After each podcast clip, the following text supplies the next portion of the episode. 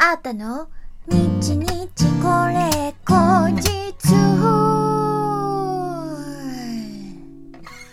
この番組は私シンガーソングライターアータがひっそりゆったりお届けする一人語りラジオ番組です。本日は2021年11月の10日、アータの日日これ後日第130回目の配信でございます。今日はですね、なんと、私のお姉ちゃんのお誕生日でございます。ハッピーバースデーお姉ちゃんイェーイえー、私とね、お姉ちゃんね、4つ違いなんですけど、本当にちっちゃい頃から、あの、お姉ちゃんの影響を受けまくってたんですよね。お姉ちゃんはね、私と全然違って、あのー何でも結構器用にこなしちゃう方。で、IQ も高くて天才児って言われてたんですよ。なんですけど、あのーちょっとできちゃうから、全然やらないのに、やり込まないの。努力っていうものが、あと継続とかが本当に嫌いというか、多分やる気になればできるんだろうけど、なんか全然しない人でしたね。なんかまあ、だから自分がちっちゃい頃はそういうなんかちょっとやればできるのにやらないみたいなお姉ちゃん、あの、憧れでもあり嫌いでしたね。うん。なんでやんって思ってた。私は真逆で、本当にコツコツコツコツ積み重ねていくタイプだったので、あの、本当に全然違ったなまあそんなお姉ちゃん、あの、から、そう、音楽はめちゃめちゃ影響を受けてましたね。あの、むしろお姉ちゃんが聴いてた音楽を聴いてたもんだから、あの、同年代の人よりも、まあ、4つ上、5つ上とか、先輩たちの方が、あの、そのルーツになってる音楽っていうのが近いんですよね。お姉ちゃんにはね、あのね、コッコとか、ボニーピンクとか、あの、ウーアとか、なんかそのあたりの、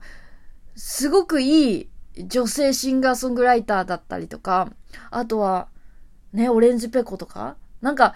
そういう上質なポップスだからお姉ちゃんも結構、あれよね、聞く耳あるんだろうな。そうそうそうそう。うん。いい音楽をたくさん教えてもらいましたね。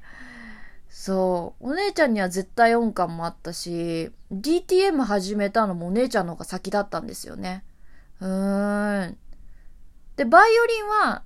幼稚園で始めたバイオリンは私の方が早かったんですけど、でも姉ちゃんはその当時ピアノを習ってたんですけど、ピアノよりもバイオリンがやりたいっていうことで、あの、私と一緒に習い始めるようになって、で、お姉ちゃんの方がバイオリンにハマって、高校時代までね、あの、オーケストラに所属してたりとかもしててね。そう。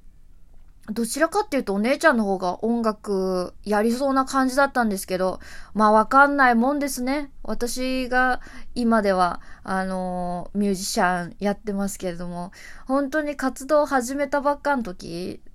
始める前ですね。あの曲を初めて作った、お姉ちゃん作ったんだっていう時も、お姉ちゃんに一番最初に聞かせて、あのほんと初期の曲は、あの、お姉ちゃんね、あの、文才があるんですよ。すごく、あの、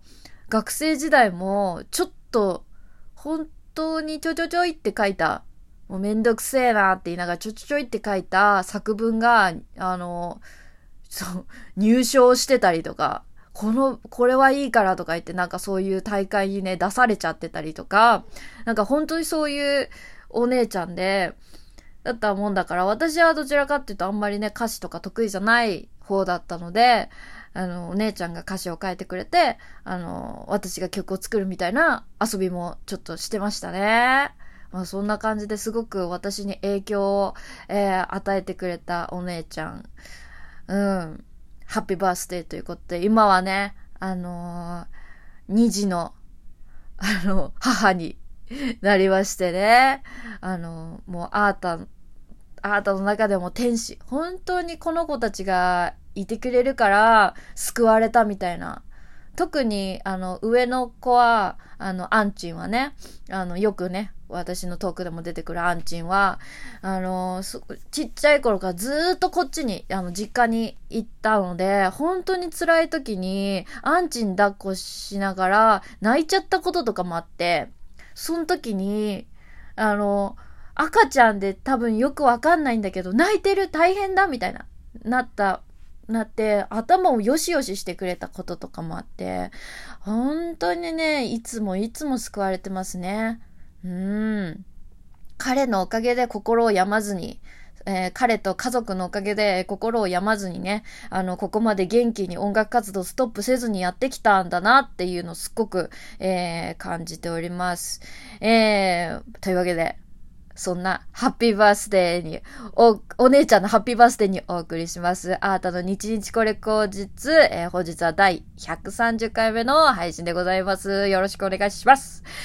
えー、さてさて、えー、今日もですね、リスナーの方からギフト届いております。えー、ご紹介いたします。ラジオネーム、前田チャンネルさん、いつもありがとうございます。えー、今日もですね、元気の玉と美味しい棒2つずついただきました。ありがとうございます。えー、そしてお便りも届いております。ラジオネーム、西脇さん。え、YouTube で懐かしい曲を聴いてあたかばでリクエストしてみたくなりました。サンボマスターの青春競争曲、お願いいたします。ということで、えー、提供希望券もいただきました。ありがとうございます。サンボマスター、私もね、実はなんですけど、あの、あたかばで以前、挑戦してるんですよ。あ、挑戦してるんですよって言いつつも、あの、結局実現しなかったんですけど、なんかね、難しくてね。いや、でも、あのー、リクエストしてくれた青春競争曲は、もしかしたら、できるかもしれないかなうーちょっとね、でもトライしてみたいなって思います。なんかね、ロックって難しいんですよね。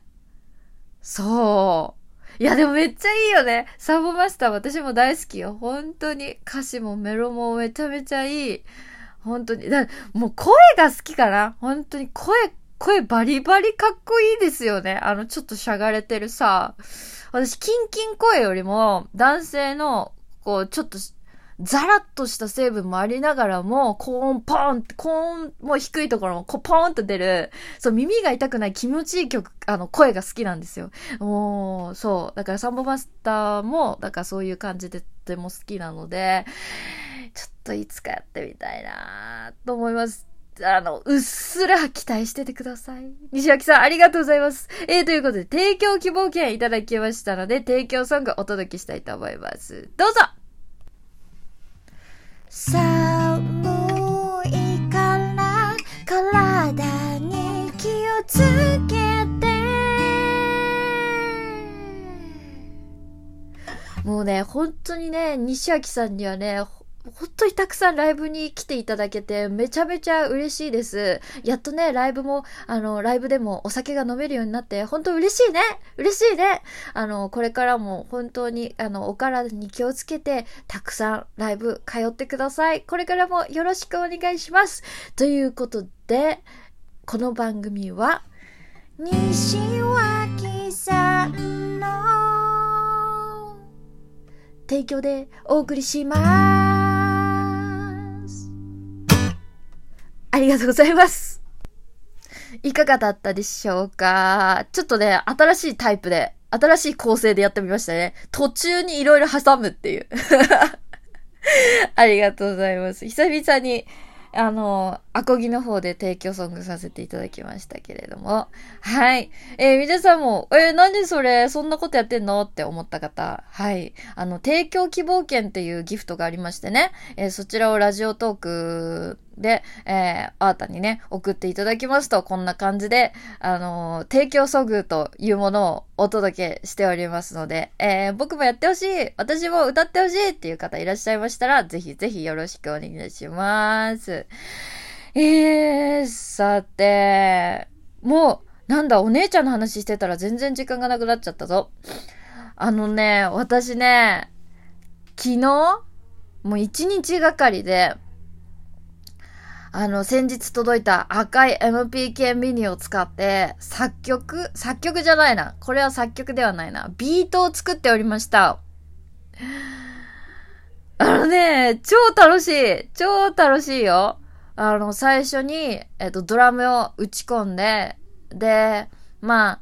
ざっくりしたコードっていうか、イメージする鍵盤をピロピロ弾いて、で、